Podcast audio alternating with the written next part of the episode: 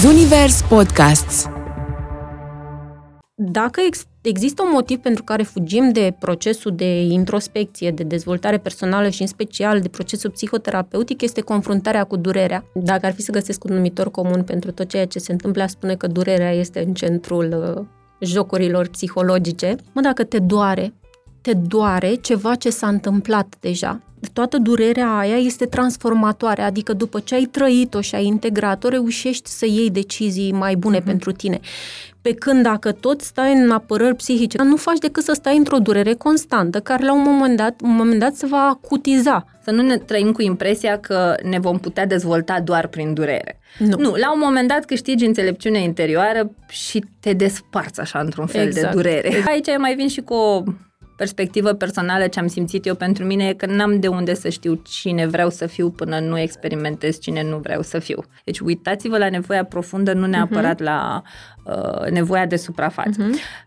Cum contribu eu la o societate în care oamenii să poată lua decizii pentru sine și să se poată simți împuterniciți mm. și să aibă curajul să acționeze singuri în propria viață? Nu pot să forțez procesul, pentru că deja devine nesănătos dacă eu mă bag în procesul omului, ce mă face pe mine un, un salvator. Îmi place să fiu alături de oameni.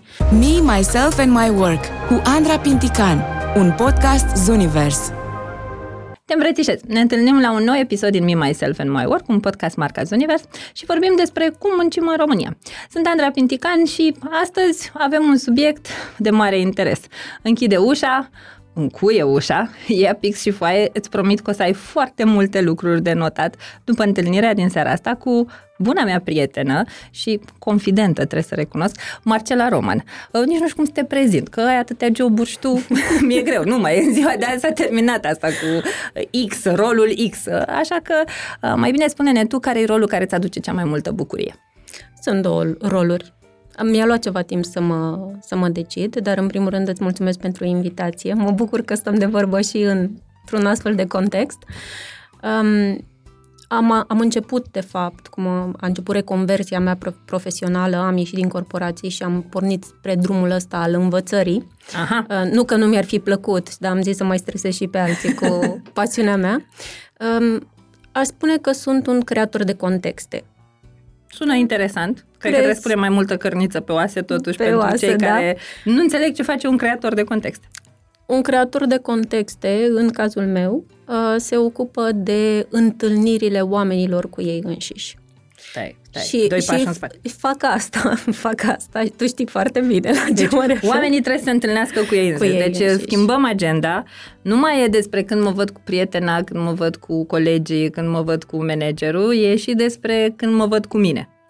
Um, obligatoriu, aș spune eu. Este Obligatoriu. foarte important. Mă văd cu toți, dar dacă nu mă văd cu mine, care e mă sensul? văd pe mine în toți după aia, dar nu Exact. prea îmi dau seama de ce se întâmplă. Exact. Deci propunerea mea către toți um, dezvoltatorii de produse software pe zona asta de uh, calendare și organizare, nu să-i băgați fraților acolo o secțiune, întâlnește-te cu tine. Cu tine. Ar fi, mi s-ar părea chiar o opțiune super șmecheră pentru un uh, produs de genul ăsta. Bun, um, avem un ritual până să ajungem să discutăm. Uh-huh. Hai să spunem și despre ce vorbim, ca să știe lumea ce se întâmplă. Vorbim despre triunghiul dramatic la locul de muncă.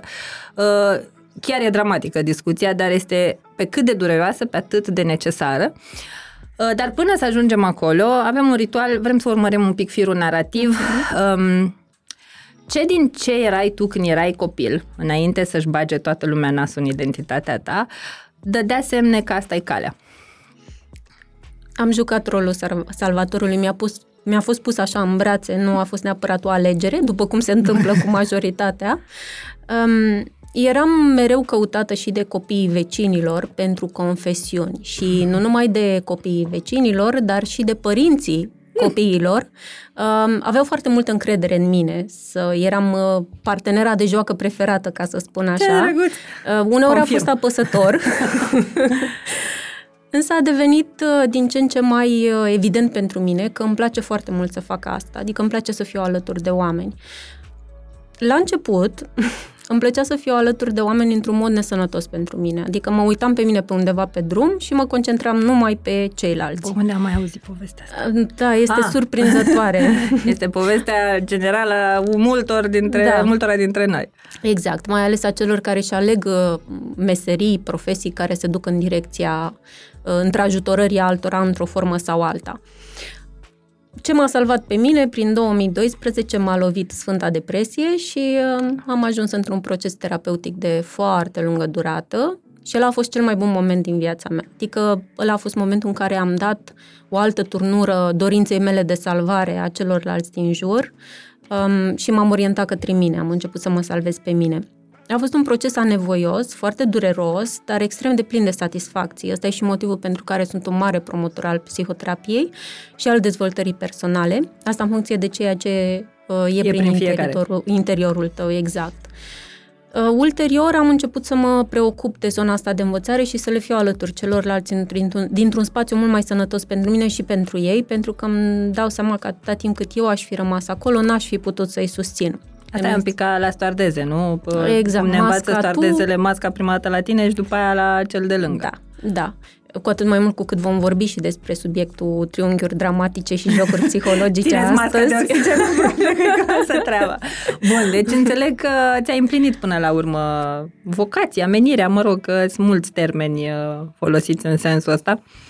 Și acum ești acolo unde simți că da. trebuie să fii acum, că da. Dumnezeu știe ce mai vine pe parcurs. Sunt deschisă. Sunt deschisă. Hai să intrăm în pâine. Hai să o zicem pe aia dreaptă. Ce simt eu că se întâmplă în organizații um, e că avem relații disfuncționale. Deci, eu văd așa, ca o mare ecuație matematică, deși am fost corgentă la mate, v-am zis de atâtea ori, trecem peste. Uh, odată, avem oameni faultați. Uh-huh. Și o zic cu tot dragul, nu cu judecată, că subsemnata tot cu rănile la purtător. Oameni care au moștenit cumva această cultură a muncii toxice, uh, stimă de sine pe sub nivelul mării, dacă se poate, relație cu autoritatea total disfuncțională, relații cu cei din jur total disfuncționale, o definiție a succesului eronată din punctul meu de vedere. Uh-huh. Uh, așa un cumul de factori pe care îi aduni frumos și pe deasupra îi dai cu statut. Da, poleială. Punem un pic de uh-huh. sparkling. avem statut, avem bonusuri, avem o leafă acolo, unii mai bună, alții mai puțin bună.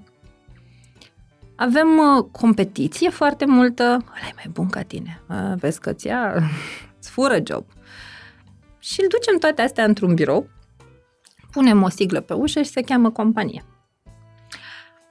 Și apoi avem 76,5% din români spun că au suferit cel puțin odată în ultimii 5 ani de burnout. Bașca, vreo 13% au zis că nici nu știu ce e la ca să identifice. Avem o grămadă de depresie funcțională în birouri, dar avem mhm. și cazuri mult mai severe despre care vorbim prea puțin pentru că e mai simplu să pșt, nu mai știm numărul de telefon al colegului care nu e apt să muncească. Și statistica nu arată foarte bine, adică se pare că ne cam am intrat așa pe un buton de autodistrugere și ne cam prăjim. Și zic și eu, sper că nu suntem pe cale de dispariție, adică mie îmi place ideea de perspectivă de termen lung. Hai să vedem care e unul din lucrurile care alimentează starea asta de drept toxică. Și de aici a venit ideea mea de a vorbi noi astăzi mm-hmm. despre triunghiul dramatic. Și aș vrea prima dată să ne ajut să înțelegem ce doamne e ăla un triunghi dramatic, ca să știe lumea că nu facem geometrie astăzi. Și apoi să luăm așa, bucată cu bucată, știi, ca la o ceapă, să dăm mm-hmm. foaie cu foaie, dacă ne bușește plânsul pe aici, faceți abstracție, dar să ajungem la miez și să vedem cum ieșim de acolo.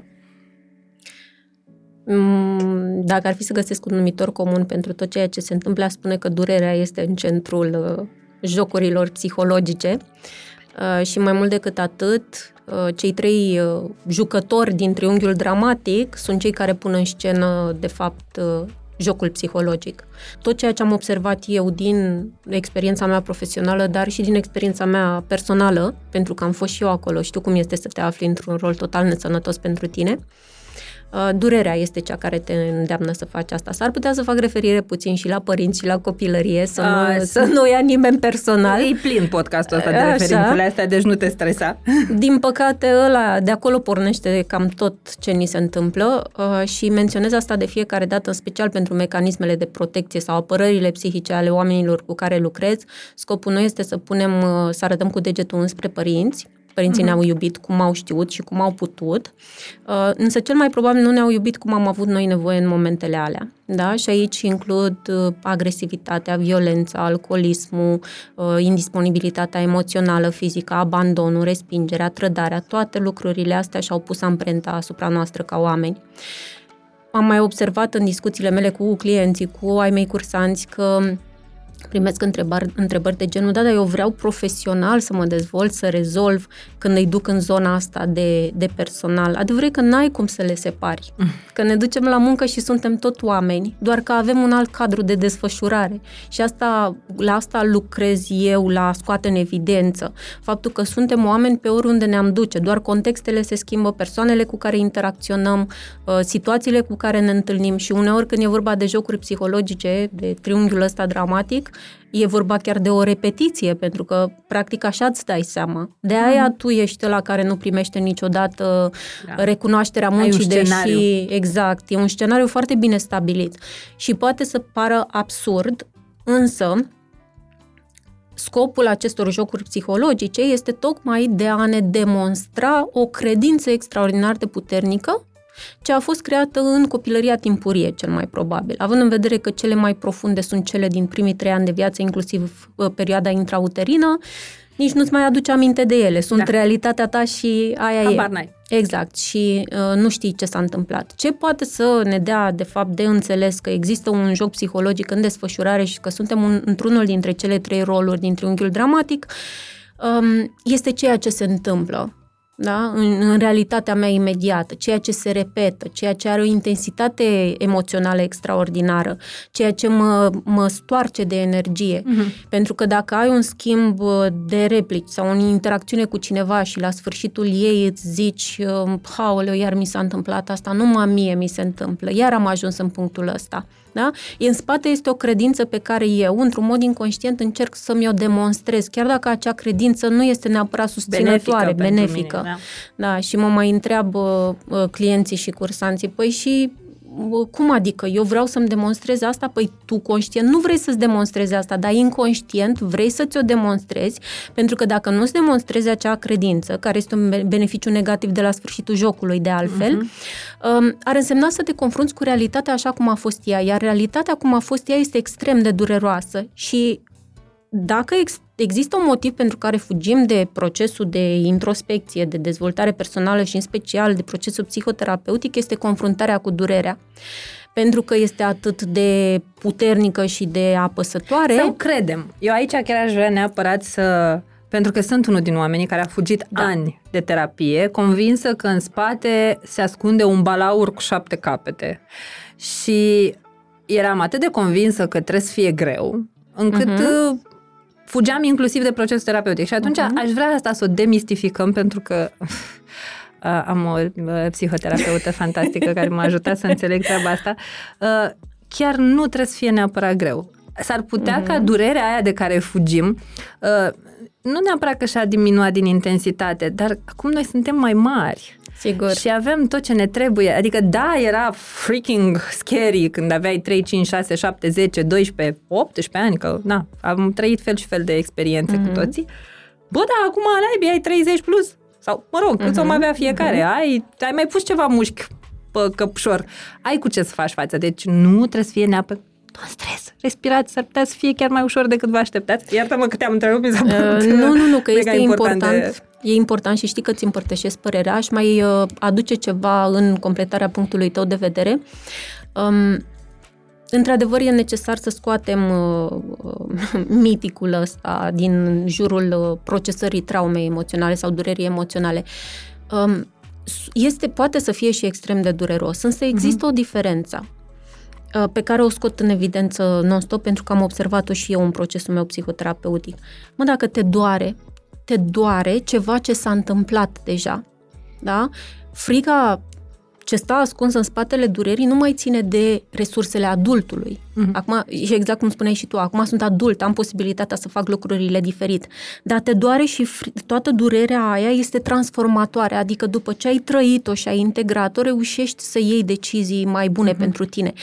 Pe când dacă tot stai în apărări psihice, că tot am ținut un uh-huh. workshop uh, despre apărările psihice, dacă stai în partea de apărare psihică, te protejezi de durerea, nu faci decât să stai într-o durere constantă, care la un moment dat, un moment dat se va acutiza. Și tu vei crede că de fapt te, te păzești pe tine de o durere da, de fapt te ții extraordinară, mai mare. exact, care are potențialul să devină din ce în ce mai intensă. Bun, deci hai să sumarizăm așa cumva ideea asta de scenariu de viață și alegere inconștientă um, și mă raportez aici la mulți uh, oameni care tot veni la mine, că mereu nimeresc în companii toxice și mai self-included, dădeam dintr-una într-alta și eram convinsă, bă, da, puteam să jur că nu există o companie sănătoasă pe lumea mm-hmm. asta. Uh, deci mintea noastră caută ce e familiar. Da. Și aici eu vă invit un pic la, vă știți pixul ăla și cu foaia? Scoatem. Încearcă să-ți iei ultimele două, trei joburi și uită-te așa un pic la nivel macro la ele, mai așa, detașat emoțional, obiectiv. Și vezi uh, dacă ar fi să dai un, dacă ar fi un film fiecare job pe care l-ai avut, care e titlul. Și apoi uită-te să vezi care e firul roșu dintre toate joburile. To- la toate joburile astea mi-am confirmat că, vezi tu acolo, nu sunt destul de bun, că gică fraierică, profită toți de mine, că nu merit mm-hmm. să fiu plătit. Uh, și întreabă-te de ce e important pentru tine, de unde ai învățat tu treaba asta și de ce e important să o ții în continuare. Uh, exact cum spunea Marcela, complicat așa, știi, să zici, bă, da, îmi fac rău singur, stai puțin. Uh-huh. Uh, dar adevărul, modul ăsta e, că da. tu schimbi, uh, că mulți cred că dacă își dau demisia, gata, am rezolvat-o, pf, un caut alt job, să vezi tu nebunie dar ești aceeași persoană care caută un mediu diferit. Vrei, nu vrei, conștient, inconștient, tu tot o să ajungi într-un loc care să-ți cadreze realitatea din capul uh-huh. tău. Cum zic eu de obicei, bă, ai schimbat platoul de filmare, ai schimbat colegii de platou, dar tu rămâi în continuare personajul mhm. principal uh-huh. și ai același script. Deci nu e demisia tot timpul o soluție asta, că multă lume așteaptă și uh, suferă până în punctul în care să uh, creadă că asta e ultima salvare. Bun, deci înțelegem că asta e mintea noastră, conștientul uh-huh eu așa mi închipui lupta. Conștientul meu e o băbuță leșinată care abia traversează strada cu un baston și subconștientul meu e de rock. Știi? Uh-huh. și vine așa. Bine, acum ce pot să zic și băbuța mea. O fost de câțiva ani la sală, o mai întinerit, o mai făcut un six-pack. Um, deci lupta nu e neapărat corectă. Și uite, aș mai adăuga ceva la lista pe care și-o fac uh, ascultătorii tăi, uh, poate răspunsul la întrebarea ce mi se întâmplă cel mai des. Mm, și asta da, da? Ce mi se întâmplă în mod frecvent și să tot repete. Dacă se întâmplă o dată, e o întâmplare. Dacă mi se întâmplă a doua oară, poate că e cazul să fiu puțin vigilent. Uh-huh. Dacă mi se întâmplă și a treia oară, pe principiu dacă 10 spun că ești beat, te duci și te culci, uh-huh. te uiți un pic în viața ta și vezi ce anume se întâmplă. Da? Ce se întâmplă cel mai des? Ăsta este primul pas. Bun, deci primul pas ne observăm un pic scenariile. Exact. Ieșim exact. un pic din viața noastră, ca, ca la un film. Exact, spectator. un pic de spectator. A, așa. Bun. Și hai în organizație. Hai. E bine că hai ca să o spunem pe dreaptă, triunghiul ăsta. Nu e vorba că e prezent numai în organizație, nu, nu, e prezent nu. peste tot, dar noi suntem la un podcast despre muncă și în consecință îl vom aborda în sensul ăsta. Dar lumea poate să și-l să facă toate exercițiile astea Sigur. și în relațiile private, de Sigur. prietenie, sociale și așa mai departe. Exact.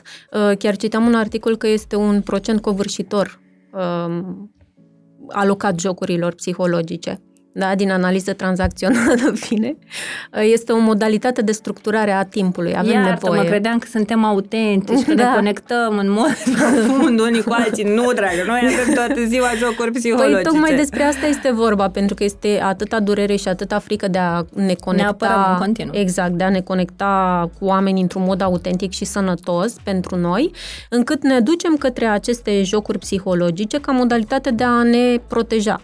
Uh, e ceea ce Freud numea compulsia la repetiție și ceea ce ai numit tu căutarea familiarului. Uh-huh. Adică mă duc spre situații familiare pentru că inconștient eu am speranța că de data asta, dacă le pun în scenă, o să le rezolv. Numai Chiar că dacă eu n-am schimbat nimic la mine. exact. Că l-am uitat exact. pe în care zice că dacă faci același lucru peripit în același fel și aștepți rezultat diferit, nu o să se întâmple. Se cheamă cailatorată. Exact, exact. Și oamenii ăștia se întâlnesc în corporații unde există și un cadru. Și cum ziceai și tu, nu zic că știu viața din toate corporațiile, însă nu, în cele în care am și lucrat... în companii mici cu 3-4 oameni sigur, și acolo le găsești. Sigur, sigur dinamica este prezentă mm-hmm, peste tot. Peste tot. Uh, foarte puține persoane care au putut să abordeze lucrurile dintr-o perspectivă sănătoasă.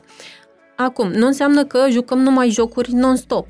Ce e important pentru mine să scot în evidență este că, de regulă, jocurile psihologice apar atunci când există miză mare, Adică mm, atunci când este un scop asta. emoțional uh, și când, când, sunt, uh, când apare triggerul ăla emoțional la ceva ce e deja în mine. Uite, primul lucru care mi-ai zis când ai zis miză mare, m-am gândit validarea în organizație. Da. Vorbim uh, de o miză mare neapărat pentru, la nivelul de înțelegere colectivă sau poate fi o chestie minoră pentru cei din jur, dar să fie o miză foarte mare pentru tine în interior?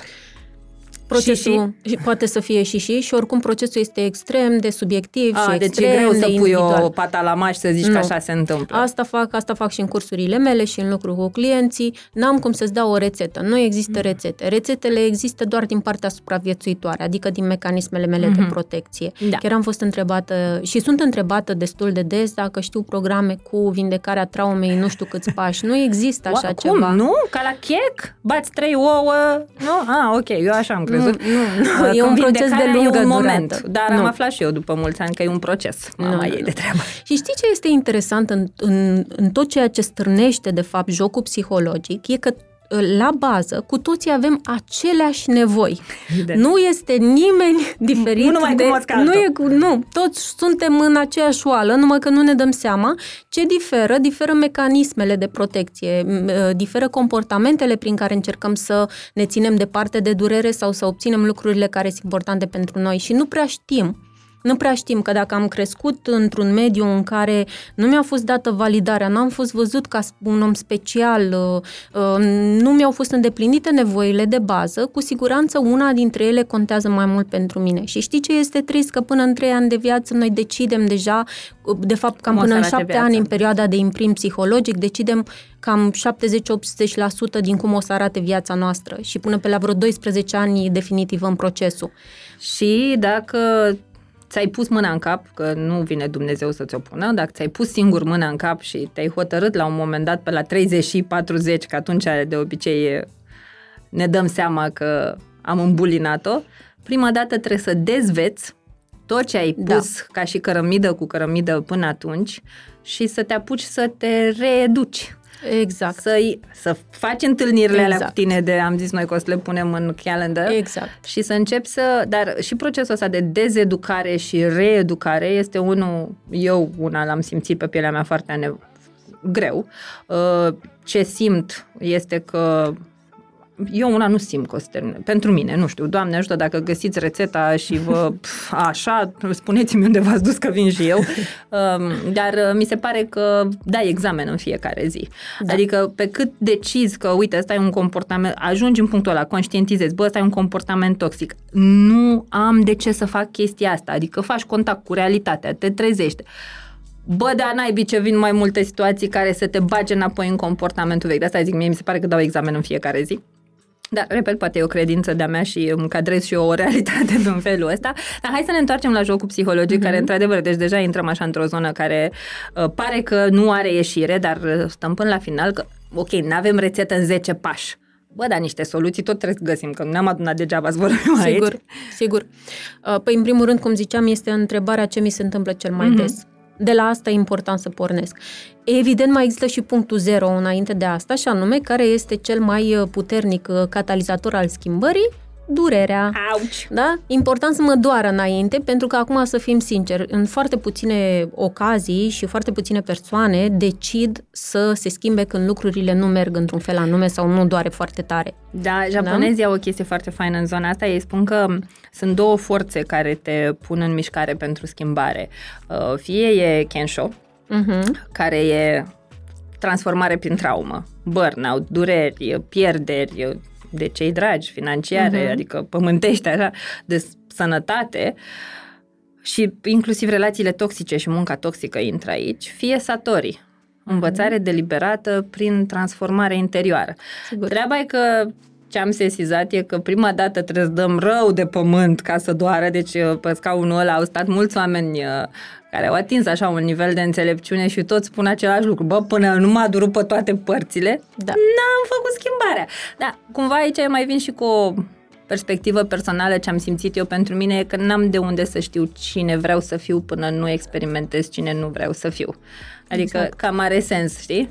Dar uh, odată ce ai simțit durerea aia maximă, adică să nu uh, unde trag eu aici semnalul de alarmă, să nu ne trăim cu impresia că ne vom putea dezvolta doar prin durere. Nu. nu la un moment dat câștigi înțelepciune interioară și te desparți așa într-un fel exact, de durere. Exact. Îi dai Hai, mai lași pe aia în concediu. Exact. Păi despre asta, asta voiam să adaug și eu, că este o parte din proces ce spui tu, când înveți că ești pe, e pentru tine și că îți uh-huh. dorești să-ți fie mai bine, uh, fix cu ideea asta în minte.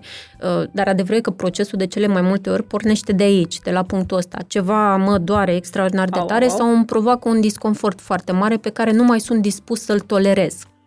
Ok, da? și nu știu, e vreo teorie, e cea, care spune până unde suntem dispuși să tolerăm? Că zice Gabor Mate, un om care nu face schimbare înseamnă că mai poate suferi încă un pic. Da, da, um, asta este prima lecție pe care am învățat-o în ceea ce fac. fiecare are alt prag. exact, fiecare are alt prag și fiecare uh, om are ritmul lui. Ah, okay. da? Nu poți să grăbești procesul. Dacă el nu este pregătit și mai are încă uh, o capacitate destul de mare de a suporta durerea, înseamnă că mai are nevoie de puțin uh-huh. timp, știi, e, e, se, e pus la maturat acolo, ah, mai așteaptă până okay. ajunge la Au stadiu maxim, Am exact. Înțeles. Și după aceea începe. Nu poți să forțezi procesul, pentru că deja devine nesănătos dacă eu mă bag în procesul omului, ce mă face pe mine un, un salvator, da? Uh-huh. Adică îl discreditez pe celălalt, îi iau toată puterea personală și cred că știu eu mai bine ca el când a venit momentul. Nu există așa ceva. Asta mă duce cu mintea la managerii care uh, sunt foarte supărați că văd potențialul din oameni și ei nu și-l accesează. Cam am pe acolo fost, suntem? Am la fost e... unul dintre managerii ăștia și am tras de una dintre um, fetele din echipa mea la maxim, pentru că eu vedeam potențial, dar ea nu era pregătită. Ea n-avea oglinda. Ea n-avea oglinda, nu era pregătită să vadă. Și mi-am dat seama că am făcut uh, Aia, multe păi greșeli. Aici suntem foarte uh, prietenoși cu greșeala. Don't stress da. out. We know it's useful. Exact, exact. Um, și, și ăsta ar fi punctul da? uh-huh. de la care pornesc. După aia mă uit dacă sunt dispus să văd măcar atât, că ideea este că atunci când există un joc psihologic în desfășurare sau intru într-un rol din triunghiul dramatic, există și foarte multe mecanisme de protecție activate. Avem câteva preferate, știi? Uh-huh. Uh, și atunci e important să ne luăm ușor ca să nu speriem partea aia din noi care ar putea să opună rezistență. Deci nu ne băgăm multă. la terapie intensivă din prima, nu? Nu, ne băgăm, suntem mai blânzi cu noi. Depresurizăm de, bucățică exact, cu bucățică. Exact, exact. Asta am învățat-o pe pielea mea pentru că uh, e foarte interesant că dinamica asta de uh, victimă, salvator, uh, agresor, care Ca de să fapt... și explicăm părțile din triunghi, exact. da? Victimă, agresor, salvator, salvator. și le luăm pe bucățele. Exact. Um, de fapt, interior, din punct de vedere al psihicului nostru, ar fi mai mult dinamica victima-agresor, pentru că mm-hmm. salvatorul, într-un fel sau altul, oricum devine unul dintre cele da. două și triunghiul nu este static, este extrem de dinamic. Indiferent nu știu de... pe ce rol ești în fiecare zi. Exact. E unul pe care l-am practicat în decursul vieții mele mai mult, uh-huh. în cazul meu salvatorul, și cel mai probabil din acel rol voi intra în triunghiul dramatic și respectiv în jocul psihologic. Dar este foarte dinamică toată treaba în decursul unei deci nu interacțiuni. nu jurământ de credință nu, numai nu, pe nu. unul. nu, că din punctul ăsta de vedere ne place diversitatea. Ah, ok, super. nu vreau să fiu victimă toată viața mea, vreau să mai salvez și eu pe alții sau să-i și mai agresez din când în când. Ceea ce să știi că, dincolo de glumă, este chiar un lucru bun. De ce? Pentru că te învață să te pui și în papucii celuilalt. Mm-hmm. Te mhm. ajută să vezi cum este să fii și în papucii unui agresor sau în papucii mm-hmm. unei victime, dacă tu te consideri salvator uh, de da. meserie. Da. Ideea e că există, uh, există potențial, există șanse, asta vreau să scot în evidență. Evident, un proces psihoterapeutic este extrem de util, dar nu înseamnă că nu pot să fac pași chiar și uh, atunci când nu există sau mm-hmm. nu e în desfășurare. Deci, pe un punct, să mă doară sau să simt un disconfort foarte mare. Al doilea, să mă întreb ce mi se întâmplă în mod frecvent. Al treilea, și asta doare foarte tare, Um, cum contribui eu la situația oh, în care oh, mă oh. Da, asta e. Uh, și... Pun întrebarea asta uneori și oamenii se uită la mine. Din acest motiv, pentru că e important pentru mine să creez un spațiu, că pe asta se bazează ceea ce facem noi, de mm-hmm. fapt, să creăm acel spațiu de înțelegere, acceptare, uh, respect, non-judecată. Uh, le și spun ca să liniștească, contribuție nu înseamnă vinovăție. Uh-huh. Este o diferență foarte da. mare. Contribuție înseamnă ce anume am făcut eu ca să se ajungă ce aici. Din ce fac eu întreține, exact, poate întreține. Asta. Exact, exact. Și inclusiv faptul de a nu lua o decizie este o contribuție în sine și întreține uh-huh. situația respectivă.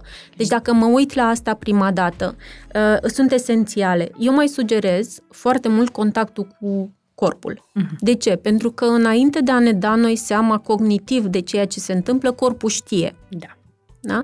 Dar înseamnă să fiu puțin, să învăț să fiu să prieten. Atent. Exact, și prieten cu corpul meu. Și noi nu prea știm să facem asta. Da. Pentru că este la rang de artă intelectul, da. cognitivul. Iar ele fac parte din sistem, nu se exclud, uh, colaborează foarte bine dacă știm să le facem să fie prietene. Da, uite, cred că ar, mi se pare așa un moment în care să reamintim faptul că noi trăim în mai multe planuri. Exact. Trăim și în corpul fizic, cu care Exact. Nu prea avem o relație așa cum ar trebui, că am învățat să ignorăm nevoile corpului încă de mici. Trăim și în plan mental, unde deja am stabilit că băbuța mea se bate cu deroc exact. și e groasă treaba. În plan emoțional, unde dacă să ne uităm ca și patrimoniu cultural, moștenim un analfabetism emoțional de cote alarmante și mai trăim și în plan spiritual. Și aici nu fac referire la religie, ci la relația Suflet. ta cu sufletul tău, exact. cu sinele tău cu misiunea ta, dacă la un moment dat începi să o cauți. Și, din păcate, nu reușim să aliniem toate planurile astea când uh-huh. lucrăm cu noi, mă rog, dacă începem. Și când suferă un plan, de obicei suferă toate. Problema da. e că noi avem obiceiul să ne ducem și să reparăm pe un... Dacă corpul cedează, schimbăm alimentația sau, nu știu, luăm mm-hmm. o mhm. pastilă, dar nu exact, ne întrebăm care exact. sunt toate celelalte lucruri din planurile celelalte care influențează. Așa. Exact. Bun, hai să spargem un pic, uh, să spargem. Deci, hai! Hai să spargem. Victima. Uh, uh, furia, ci că poate fi exprimată și într-un mod frumos, de da. ce avem voie. Um, victimă, salvator, agresor. Hai să-i luăm așa pe fiecare în parte. Mm-hmm și eu fac o invitație. Um, ascultă cu urechi obiective și cu semn de întrebare. Ce din ce zic fetele astea două aici se întâmplă și la mine în uh-huh. prispă? Hai să vedem. Care din comportamentele pe care urmează să le descriem sunt și la tine pe listă? Bă, și fără judecată. Foarte obiectiv. Bă, cred că am și exact. de asta. Hai să vedem. Victima. Exact. În primul rând, e important de menționat că atunci când conceptul ăsta a fost introdus în analiză tranzacțională, triunghiul era inversat. Da? Adică cele două laturi erau sus și vârful era jos. Motivul pentru care s-a întâmplat așa este că victima este singurul singura rațiune de a exista a agresorului și a salvatorului. Și există două tipuri de victimă. Sunt victimele care caută agresori și victimele care caută salvatori. Da? Dar, repet, dinamica se poate schimba, nu este uh-huh. absolut nimic fix în toată treaba asta.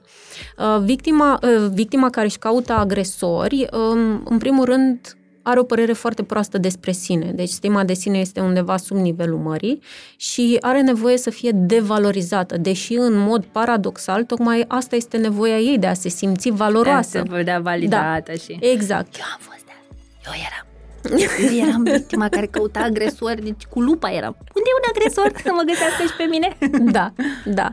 Uh, neputința este ceea ce este cel mai mult mm-hmm. în mhm. evidență uh, și își va căuta agresorul tocmai pentru a-și demonstra că nu merită. Mm-hmm. Da? Pe baza unei credințe învățate, deci repet. Asta e, din nou, caută ce era familiar exact, în mediul din copilărie. Exact. Că dacă a fost extrem de dureros și a extras niște concluzii care mm-hmm. funcționează ca un nu știu, o credință de bază de la care uh-huh. pornește totul.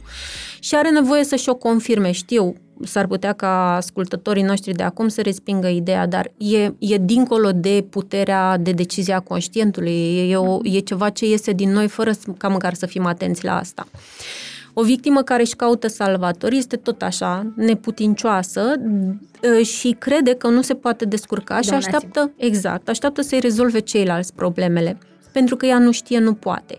Dacă ne raportăm la pozițiile de viață din analiză tranzacțională, victima este întotdeauna pe poziția eu nu sunt ok, tu ești ok. Prin urmare, te rog, ori mă agresezi, ori mă, ajuți. ori mă ajuți. Și victima tot timpul crede că nu are nicio capacitate. Deci Nu. orice ar fi, Nu. la ea nu e nicio șansă. Nu. Și mai poate să mai, uh, acum gândindu-mă, mai poate să mai aibă poziția de viață, în, mai ales dacă e la nivelul depresiei, eu nu sunt ok, tu nu ești ok. Ok. Da? Deci ar putea să se ducă și în acea uh, poziție, când intră în depresie extraordinar de puternică și atunci, uh, știi, că la depresie se pierde bucuria de viață, sensul La vieții, revedere, da. Speranța. Um, Salvatorul, pe de altă parte, Și de asta am fost. Așa. Acum, dacă e să fim oneste, suntem și acum, dar într-o altă da, direcție. Da, într-o altă direcție. Cu alt dozaj. Exact, cu alt dozaj. Mai deraiem și noi puțin, Mhm. dar în principal știm cam pe unde ne aflăm. Um, salvatorul discreditează victima. Mhm. Da? El funcționează de pe poziția de viață, eu sunt ok, tu nu ești ok. Uh, are atât de multe dureri personale și lucruri de rezolvat, încât nu are curajul să se apropie de ale lui, așa că se duce și le rezolvă pe ale altora. Capa vecinului e mai sexy. Exact, este mai sexy și nu este atât de copleșitoare. Plus Mhm. că în felul ăsta în proces capătă o anumită credință despre sine. Se vede poate valoros și aici vorbesc din proprie experiență. Mhm. Da, da, da. Da. Ține Uh, minte. exact, aprecierea celorlalți înseamnă mult pentru el. Asta înseamnă că este o persoană valoroasă, importantă. Validează în felul Exact. Și dacă e să mă duc mai mult prin, în experiența personală și sunt sigură că există, inclusiv la oamenii care ne ascultă acest lucru, um, pentru mine să fiu valoroasă și importantă însemna că merit să fiu iubită. Da. Da? Adică Sau, sau în iubită spate sunt mult. utilă și atunci trebuie să mă... În cazul meu, la mine a fost, uh, dacă iubită nu am cum să fiu, așa cu barem utilă ca să mă primească și pe mine lumea în jurul ei. Dar știi ce e? Că tot acolo te duceai. Tot acolo, da, da, Tot da, acolo da, te să duceai. fiu iubită. E- Exact, să fiu iubită, asta este de bază. De-aia ziceam că noi suntem și complexi, dar și extrem de simpli în Da, același toți timp. avem aceeași bubă, dar Dar ne manifestăm ne-am pus diferit. bandaje diferite și nu le mai recunoaștem. Așa. Exact, exact. Da? Și atunci uh, salvatorul, victima, agresorul și salvatorul în, în analiză tranzacțională se scriu cu literă mare. De ce? Ca să se diferențieze de cei care sunt cu adevărat victime, salvator și... Aha. Da? Există o diferență. Uh, De salvatorul va face orice numai să nu se confrunte cu propria durere. Va încerca să-i salveze pe ceilalți ca să nu se uite la sine, da? Uneori există riscul să devină chiar și agresor dacă victima nu îi ia în considerare sfaturile și nu face ceea da, ce da, îi se păi spune. Da, am încercat să te ajut, de ce nu Exact. execuți? Exact. Și atunci forțează victima să intre într-un alt rol. Că aici se nasc și jocurile psihologice. Agresorul are foarte multă furie pe care nu știe să o exprime într-un mod sănătos. Că tot veni vorba de cum exprimăm furia. Furia este o emoție normală pe care avem nevoie să o trăim, da? Că ni se încalcă niște granițe, niște uh, nevoi, niște valori și atunci am nevoie să o exprim într-un mod sănătos, numai că noi n-am fost învățați. Nu ne-a învățat nimeni să dăm cu pumnul în perne sau să rupem niște hârtii. Exact. Și mai Ne-a mult dat decât doar două peste ochi, dacă am îndrăznit să o răcăim prea tare. Exact. Și mai mult decât atât, nici n-am fost lăsați să trăim, ce să mai Da. fim învățați Ce să cum să o trăim. Așa. Prin urmare, singura lui modalitate de a face lucrurile să se întâmple este să-i discrediteze maxim pe ceilalți, că el, el cu salvatorul nu prea are treabă că n-au nimic de împărțit, mm-hmm. dar Mhm. are cu victima și atunci um, se folosește de critică, injurii, ostilitate, Judecată la greu. agresiv, judecată, numai ca să-și impună punctul de vedere. Pentru că dacă ar face altfel, ar trebui, repet, să se confrunte Mhm. uh-huh. cu ceea ce îl doare de fapt pe el. Uite, o chestie la care tot m-am uh, uitat cumva în, și în procesele Mhm. mele, dar și fiind martoră la procesele unor oameni din jurul meu, uh, e că noi oricum jonglăm, adică într-o zi sunt și victimă și salvator și agresor în funcție de omul cu care stau de vorbă, adică Mhm. Uh, uitându-mă la dinamici din birouri foarte mult. Uh, sunt victimă cu managera mea că, vai, ce nașpa e asta și m-am săturat de ea și mă chinuie și nu, a, numai mie mi se întâmplă să dau peste de-astea ale a, a dracu. Uh-huh. Uh, sunt salvator în raport cu colega mea nouă că Mhm. lasă, fată, să nu-ți mai facă știe cum îmi face mie, vai, du-te tu acasă că fac eu, mă ocup eu de raport în seara. A, da, trebuia să mă duc la serbarea copilului, dar e mai important să fii tu bine. Uh-huh. Și într-un final, când ajung acasă, am nevoie să scot pe undeva tot ce am clădit în mine în ziua aia și toată frustrarea și o să sparg două farfurii că n-a spălat nimeni vasele și să țip la copii sau la Mhm. uh-huh. nenea din trafic care mi-a tăiat calea sau doamna de la caserie că nu mi-a dat pungă. Găsesc undeva să intru și în rolul ăsta de agresor. Dar ce, mă, de ce sunt eu curioasă e dacă salvatorul și agresorul nu cumva dezvoltă comportamentele astea tot din victimă. Că și agresorul, de fapt, ce face? Eu o fostă victimă care o suferi foarte uh-huh. tare și își face un sistem de apărare nou. De acum încolo ți-o dau la joare primul ca să nu mă mai atingă nimeni pe mine. Uh-huh. E cazul la ambii și la salvator și la agresor, că tot din victimă își construiesc comportamentele astea? Poate să fie. Poate. Revin la ceea ce am spus. Nu există neapărat o formulă a, o sau formulă, o definiție. Corect. Este în funcție de experiența subiectivă a fiecăruia și ce decizie a luat în funcție de ceea ce i s-a ce întâmplat. Ce se întâmpla în capul da? lui la momentul respectiv. Exact, exact. de eu nu dau, și asta zic mereu când lucrez cu oamenii, le spun că eu, în afară de informațiile pe care le preiau din, din cărți, uh-huh. da, că e foarte mult uh, documentare studiu în spate, studiu da. în spate, eu lansez ipoteze. De mm. ce lansez ipoteze? Pentru că ipoteza este ceva ce ar putea să existe, mm-hmm. dar ea devine realitate numai dacă este confirmată exact. de experiența cuiva. Deci cumva oamenii să caute ei să exact, înțeleagă exact. de unde până unde am ajuns. Ok, care e rolul pe care l-am și poate dacă ați luat exact. notițe acum și ați văzut ce caracterizări are fiecare rol, Poate v-ați făcut niște semne de întrebare sau v-ați scris acolo în raport cu șefa uh-huh. sunt uh, victimă, în raport cu Maria de la contabilitate uh-huh. sunt salvator și cu copilul acasă sau cu soțul sau cu soția uh-huh. sunt agresor. Deci odată identificăm care sunt rolurile în care stăm cel mai des. Exact. Deci Așa. asta ar fi următoarea. După? Identific rolul în care stau cel mai des. Aici avem nevoie de câteva resurse, de foarte multă blândețe, uh, acceptare magazin, și curaj. Da, am văzut, cu kilogramul o vând ăștia. Știu. Asta e, pentru mine, blândețea și iubirea de sine au fost mitul Fata Nirvana. Și... Știu. Menționez și asta am întâlnit-o și m-am, m-am uh, confruntat și eu cu ea. Uh, ni se tot spune fi blând cu tine, da, iubește-te, iubește-te, dar nu știm iubește. cum să o facem. Da. da? De ce? Pentru că sunt uh, sunt lucruri, nevoi pe care ni le satisfacem de cele mai multe ori în relații și dacă ele nu au fost existente în viața noastră, e important să luăm de la replicăm. capăt. Da, exact. și trebuie să construim ceva ce noi n-am văzut niciodată, iubire de sine. Exact. Când exact. e necondiționată. Ce e aia? Că dacă nu făceam mix, nu primeam mâncare sau nu primeam atenție. Exact. De unde să știu cum arată iubirea necondiționată? Dăm manualul. Nu, nu mai tipărit la tipografie. Au rămas Bun. fără. Bun, deci după ce îmi pun întrebarea de ce mi se întâmplă cel mai des în viață, încep să mă întreb, ok, în care dintre cele trei roluri mă aflu cel mai des? Uh-huh. Da? Pentru că există unul preferat. Repet, faptul că intrăm și în celelalte, da, este un adevăr. Uh-huh. Pentru că triunghiul este extrem de dinamic. Dar în care dintre ele mă identific mai mult? Și încep să mă uit la acțiunile mele concrete, să văd Știi, era și un banc cu bulă, știi? Bula a întârziat la școală vreo două ore și îl întreabă profesoara, bulă, dar de ce ai întârziat? Păi am ajutat o bătrână să treacă strada. Două ore? Păi nu voia. Fix și noi, fix așa și noi cu asta, știi?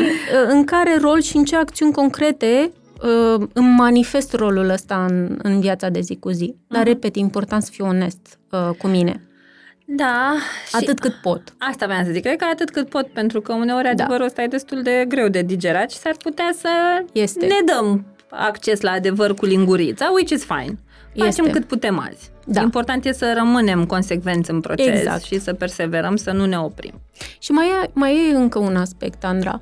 Um, existența tuturor um, apărărilor ăstora psihice a avut un rol în viața mea. Eu mi-am construit o întreagă realitate pe baza acelor uh-huh. apărări psihice. Să încep să vin eu, uh, Marcela, și să-ți dau ție toată structura Gata. jos ca să arăt eu cât de importantă sunt în uh, profesia pe care o exercit, uh, este o formă de agresiune. Deci, practic, aș fi un agresor dacă mă raportez la triunghi dramatic pentru oamenii cu care lucrez. Nu, există un scop pentru care e acolo. Ți-a servit la supraviețuire de-a dreptul. Ți-a adus o tonă de beneficii, exact. că ești unde ești azi. Exact. Pentru simplu fapt că ai avut aceste sisteme de apărare exact. operaționale. Da. Nu poți să dai shutdown sau... Păi uh, e că nu se poate. Uh, cum multă lume așa vine și îmi spune, scoate-mi-le din cap. Na, nu, nu facem ce e asta, lobotomie. exact. Na, no. și, și mai mult de atât, uh, dacă extragi ceva și deodată, e tot o agresiune și nu poți să rămâi cu un gol, adică ceva trebuie pus la loc și lucrul ăsta se întâmplă, e un Într-un întreg proces. proces și ce pun în mine, mm-hmm. nu pot să pun neapărat și în tine. Exact, exact. Adică s-ar putea să avem rețete ușor diferite pentru aceeași problemă, că tot am stabilit că toți suntem faultați prin aceleași aripi, grosomodă, uh, dar s-ar putea ca ceea ce, pansamentul, unguientul cu care eu mm-hmm. trebuie să mă mhm. dau ca să-mi cicatrizez rana, să o accept, să, să învăț fie... să trăiesc așa cum sunt cu ea în mine, mm-hmm. să nu fie neapărat ceea ce nu știu, poate chiar ție exact. ți- ți-ar trebui. Deci un pic mai ușor cu asta, chiar m-aș bucura dacă ajunge mesajul ăsta printre tot ce am discutat astăzi, pentru că văd valul de vindecare, văd cât de juicy este acest trend al uh, traumei și uh-huh. lepădarea de traumă. Uh-huh. Uh, și dacă tot povestim și înțeleg cumva, e greu să înțelegi uh, ritmicitatea procesului și că trebuie să fie lent și pe ritmul fiecăruia și cu blândețe când noi nu înțelegem instrumentul ăsta de mhm, blândețe, de iubire uh-huh, de sine uh-huh. și eu inclusiv tot dintr-o agresiune m-am dus la terapie. M-am săturat să fiu așa, schimbă-mă. Exact, scapă-mă de asta. Scapă-mă de mine, de fapt, și de drept, nu? Dacă da. e să iei pe aia dreaptă. Uh, dar cred că ăsta e un mesaj pe care mi-aș dori tare mult să-l transmit uh, comunității mele. Uh, take it easy, adică ia-o încet și nu mai romanticiza atât ideea asta de vindecare subită da. deodată și instantanee. E un proces să ai un pic de încredere în tine că o să treci prin el așa cum ai tu nevoie și că o să ajungi acolo unde ai nevoie dacă exact. ai răbdare. Exact, exact. Despre asta este vorba și uh, ce aș vrea să punctez că am observat-o uh, și a fost prezentă și la mine o perioadă, tot din rolul de salvator, Uh, apare dorința asta a mea de a-i da jos structura de rezistență omului cu care vorbesc. De ce? Pentru că în felul ăsta eu nu mă uit către nevoile mele, mă simt util și valoros, da? Poate să fie o ipoteză, repet. Uh-huh. Mă simt util și valoros și în cele din urmă înseamnă că eu merit să fiu iubit. Dar am dat jos structura, poate că fiecare dintre noi are capacitatea să-i uh, zdruncine sau da. să-i demonteze structura altei persoane. Dar ce faci după? Asta este da, întrebarea. Dacă nu are omul resurse exact. cu care să facă față, l-ai lăsat în tutuțul gol în mijlocul exact exact, tuturor. Exact. Într-o lume nouă pe care o vede cu ochi noi acum și nu știe cum să interacționeze cu ea. Uh, de aia tot zic că, de fapt, pentru mine procesul de vindecare a însemnat de vindecare. Ați înțeles voi? A însemnat să mă împrietenesc cu subconștientul meu. Deci exact. eu asta simt că fac în fiecare zi. Încerc să creez o relație cu dăroc din capul meu și să înceapă încet, încet să aibă încredere în mine că am și o capacitate să fiu la butoane și că nu mai trebuie să preia el tot timpul controlul exact. pe pilot automat și că este un proces. Și că, a, da, și cu și că este un proces. Acum doi ani eram supărată rău că nu se întâmplă lucrurile, uite așa. Dar... Mă mai supăr și eu, chiar și acum. Da, mai da, mai sunt când momente când. când. Da, da, da, mi se pare, știi, așa că repeți lecția de 5.000 de ori și în terapie mm-hmm. și de una singură în oglindă și ți-o scriși pe caiet și ți-o tatuezi în frunte și după aia am făcut o iarnă. păi, asta nu înțelegem noi, că una este partea de conștientizare cognitivă, care este da. extraordinar da. de importantă, și alta este partea de procesare emoțională. Între cele două de sincronizare să... de exact. date între cap și sistem. Pot să fie ani lumină distanță între cele două. Că ok, am, uh, am observat și la mine și la oamenii cu care lucrez, am conștientizat, păi și acum nu se schimbă situația. Păi nu se schimbă, că trebuie să procesezi emoțional lucrul ăla. Degeaba îl înțelegi tu la nivel de minte. A, așa și cu ceea ce propunem noi acum ca și uh, punct de plecare, dacă vrei, da. că nu o să rezolve problema Ai. în profunzime. Da, eu îți pui, îți pui întrebările astea la locul de muncă. Ok, în ce rol mă aflu cel mai des? Dar asta nu înseamnă că se va schimba peste noapte. E nevoie de perseverență, e nevoie să stau acolo, e nevoie să mă uit la multe aspecte, la tot ceea ce apare, la toate gândurile care mi-apar în proces, la ce emoții simt, în special unde Hai se simt în corp. Hai să vorbim atunci și de starea de observator, că face parte, nu? Intrăm în, uh, ca să ajungem uh, din triunghiul ăsta dramatic, ca să v-am spus că o să mai existe și vești bune, există și un triunghi al învingătorilor, da. dar cumva calea spre el stă într-un rol extrem de valoros pe care nu îl găsim în codul cor. Exact. Rolul de observator. Exact, exact. Ăsta l-aș numi punctul zero, dacă vrei să, așa. Uh, să spun așa. așa. Acum că este parte din ceea ce fac eu, o să reiau ca să fie uh-huh. pentru ascultători uh, mai clar. În primul rând, um, mă uit către durerea sau da. disconfortul pe care îl simt, că de aici pornește totul. După aceea mă întreb ce mi se întâmplă cel mai des în viață După aia mă întreb în care dintre roluri mă aflu cel mai mult, Uh-huh. în ce acțiuni concrete manifesta acel rol, după care mă întreb care este de fapt nevoia mea. Ce-mi doresc eu să obțin? Asta acum pare o întrebare simplă, dar răspunsul nu vine atât de simplu. Adică vreau să fie cât mai uh, realist procesul și să înțeleagă Mhm. oamenii care ne ascultă că eu nu vând procese de mambo-jumbo aici, Da, da, da. ci că este un proces în sine, dar este un foarte bun punct de plecare, adică pornesc de la câteva întrebări. Ok, care e nevoia mea? Ce vreau eu să obțin de, de fapt? Și aș recomanda să nu se ducă sau să nu se ia după primul răspuns care vine. Da, cumva să nu ne uităm la o nevoie Exact, de suprafață, ci exact. la nevoia profundă și eu aici tot timpul recomand 5 de ce, mi se pare sfânt. Da. Nevoia mea este să am un job mai bun. Sau Mhm. nevoia mea este să scap de gigel managerul Exact. agresiv. Exact. Uh, sau să nu mai țipe la mine sau whatever. Și atunci mergi pe de ce. De ce ai nevoie de un job Mhm. mai bun? Pentru că tu, tu, tu, tu, tu, și s-ar putea să ajungi de fapt și de drept la ideea că uh, nu vreau un job mai bun. De fapt vreau să fiu și eu văzut într-un Exact. loc de muncă sau nu e despre bani, vreau bani mai mulți, dar îți dai seama că nu e despre bani, e vreau să ia rolul mama că am fost și eu bun de ceva în viața asta și câștig niște bani ca lumea. Deci uitați-vă la nevoia profundă, nu neapărat la uh, nevoia de suprafață. Mhm. Aici te, te întreb cum vezi tu lucrurile. Eu recomand în situația asta în care trebuie să-ți vezi nevoia ca lumea să fie asistat de o terță parte. Da. Pentru că ce simt eu este că ne mințim foarte mult. Da. Uh, Fără, nici măcar nu știm, ne mințim frumos, suntem super Păi e talentați. inconștient Și atunci un profesionist poate Da. să-ți observe blind spot-urile, poate să vadă când te contrazici singur și tu nici nu-ți mai dai seama. Exact. Deci, poate în zona asta de a înțelege profund nevoia voastră, primiți ajutor de la o terță parte, dar aici fac o... Prietena voastră cea mai bună nu se pune. E like the blind leading the blind. Deci nu, nu, că e, vine ea cu ale Da, ei da, și da, le da. suprapune peste ale tale. Bun. Da. Și am ajuns într-un final cu ajutor, cu am găsit, noi am ascultat podcastul ăsta de 10 ori până am înțeles cum trebuie să-mi găsesc nevoie. Ce fac mai departe? Bun, după ce mi-am găsit nevoia, da, care se ascunde și, și repet, îs alea de bază.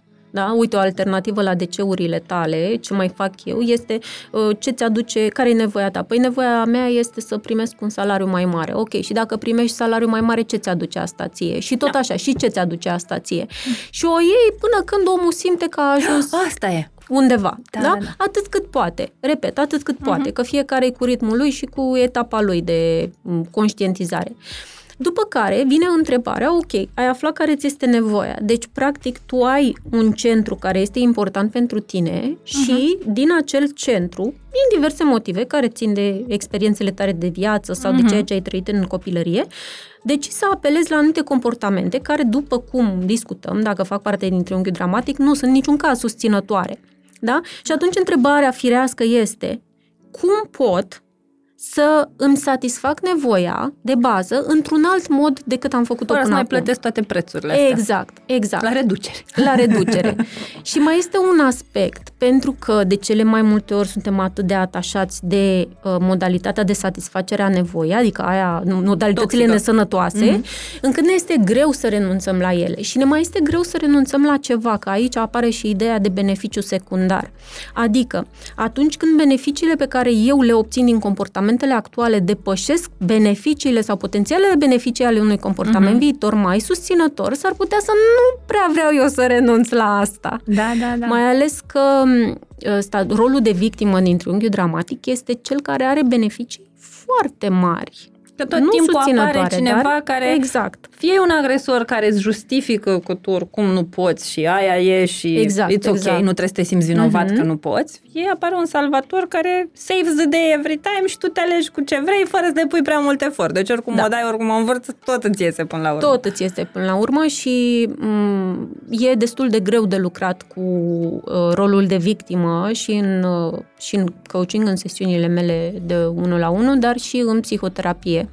Uh, am mai discutat cu psihoterapeuți uh, pe rolurile astea. Și atunci e nevoie de foarte multă răbdare și de orientare către sine și foarte multă blândețe. Blândețea asta și iubirea de sine pe mm. care noi nu le cunoaștem încă, dar ăsta este subiectul unui alt podcast. Da, da, da. Când, când, când găsim uh, magazinul unde exact, la kilogram exact. anunțăm pe toți, trimitem coduri, vouchere. da. da.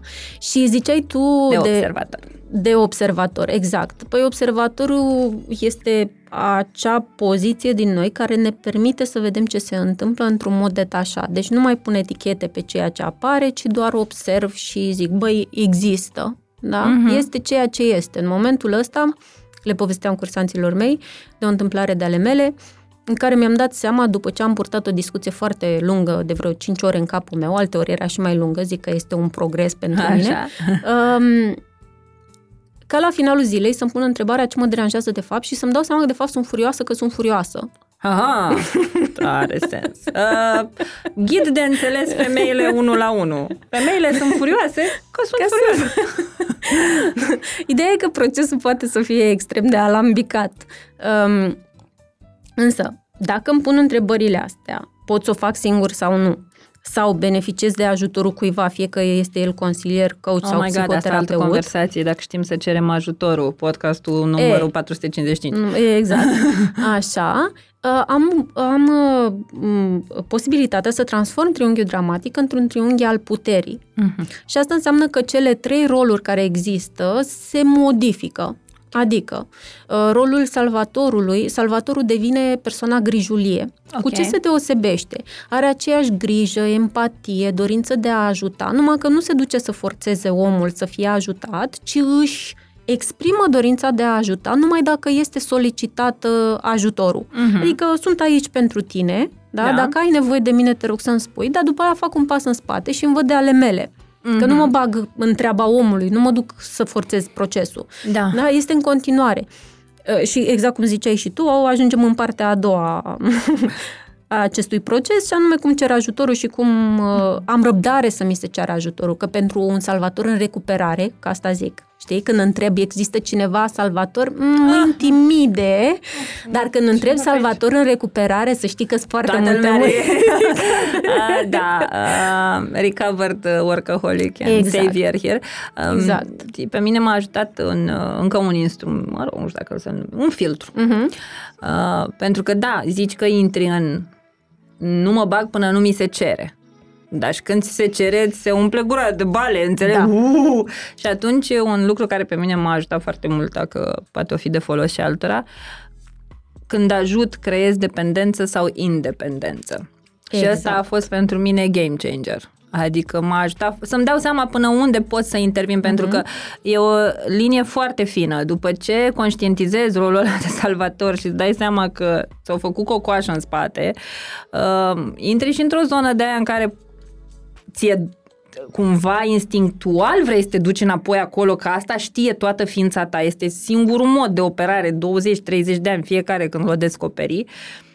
Pe de altă parte, mintea ta care a început să, bă, uh-huh. stai că nu ne face bine, vrea să fugă mâncând pământul. Deci e ca și cum ai și frâna și accelerația în același, în același timp. timp. da. Și o dai un pic dintr-o extremă într-alta și dacă între timp se mai trezește conștiința și vine cu dacă are misiunea de de ce ești, de ce faci, bă, paralizezi, nu mai înțelegi, iarăși sunt foarte multe voci și um, cumva dacă vrei să vii din rolul ăsta de contributor, că aici mie mi se pare extrem mm-hmm. de că mergi pe gheață efectiv. Uh-huh, uh-huh. Salvator versus contributor, pentru că pot să semene atât de mult da. rolurile da. astea două. Da. Uh, dar, mă rog, eu una am tot dezvolt uh, sisteme de referință de la o experiență la alta, adică e learning process, ăsta e tot ce simt. Adică ce știu e că nu știu prea multe.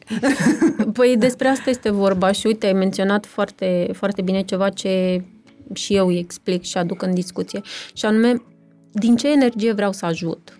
Știi? Vreau să îl ajut pe omul ăla, să-i, să-i fiu alături, uh-huh. ca el să poată deveni autonom sau da. vreau să îl handicapez. Nici nu știu dacă este un cuvânt, da. dar eu îl, îl folosesc facem. destul Astăzi, de des. Da? da? Um, care e intenția, dar una onestă. Uh-huh. De-aia e important pentru mine să fie exersat destul de mult rolul de observator al propriei persoane. Da? Și o să observ că, și mă observ și pe mine că sunt salvator în recuperare, uh, cum mi se turează motoarele atunci când apar uh, lucruri familiare unde aș putea să mă duc. Mm-hmm, Da? mm-hmm. Și atunci e, în momentul în care începi să te observi, uh, semnalele pe care ți le trimite corpul te ajută să-ți dai un moment de respiro până să faci acțiunea propriu-zisă. Asta înseamnă că stau puțin în banca mea și mă întreb, de ce ar fi sănătos să transmit? Da? Ce, ce-mi doresc eu pentru omul ăsta? Și mai, și mai mult decât atât, dacă vrei să o duc puțin, puțin mai. Mai. mai mult decât atât, ce mă ajută pe mine personal, că nu știu dacă asta este rețeta universală, este că atunci când vreau să ajut pe cineva, adică să-l handicapez în, mm-hmm. în sensul ăsta, mă întreb, mă, da, eu dacă handicapez omul ăsta, înseamnă că el o să aibă în permanență nevoie de mine și de altcineva. Mm-hmm. Da? Cum contribu eu la o societate în care oamenii să poată lua decizii pentru sine și să se poată simți împuterniciți Mm. și să aibă m, curajul să acționeze singuri în propria viață? Da? Una dintre prietenele noastre comune a zis că scopul unui uh, coach este de a deveni inutil în cele Mhm, din urmă total și am de acord. rezonat total cu această idee. Și atunci pentru mine funcționează foarte bine asta. Există, dacă vrei, o mantră pe care o putem să, putem să o folosim în, în tot procesul ăsta, da? Deci asta ar face contributorul, cum îl numești tu, persoana grijulie, Mhm. care rămâne acolo cu anumite caracteristici sănătoase ale salvatorului, dar nu mai are acțiunile care duc la Și știe că masca de oxigen e prima dată la el Da. și apoi la restul. Nu mai face Exact. rabat de la treaba asta. Exact. Victima se poate transforma în triunghiul puterii în persoana vulnerabilă, da? în vulnerabil. Asta ce înseamnă? Că și recunoaște punctele slabe, însă în același timp, pe lângă faptul că își recunoaște sensibilitatea și vulnerabilitatea, face acțiuni concrete ca să se sprijine singură. Ok, deci începe să-și ia puterea înapoi, cum zic exact, eu. Da. exact. Și începe să facă, uh, și ea este important să se observe în proces, să vadă Mhm. mm-hmm. când începe să se simtă neputincioasă și se așteaptă ca ceilalți să facă lucrurile pentru ea sau să-i se confirme că nu are valoare. Da? Unul dintre lucrurile pe care le-am învățat este să nu crezi întotdeauna chiar tot ceea ce simți. Că s-ar putea ca ceea ce simți să nu fie neapărat sănătos, ci o Mhm. reacție la trecut. Corect. Da? Și atunci nu mă, nu mă ajută. Um, Agresorul se poate transforma într-o persoană asertivă. Asta ce înseamnă? A- Agresorul are foarte multă furie exprimată într-un mod nepotrivit, Mhm. adică nesănătos.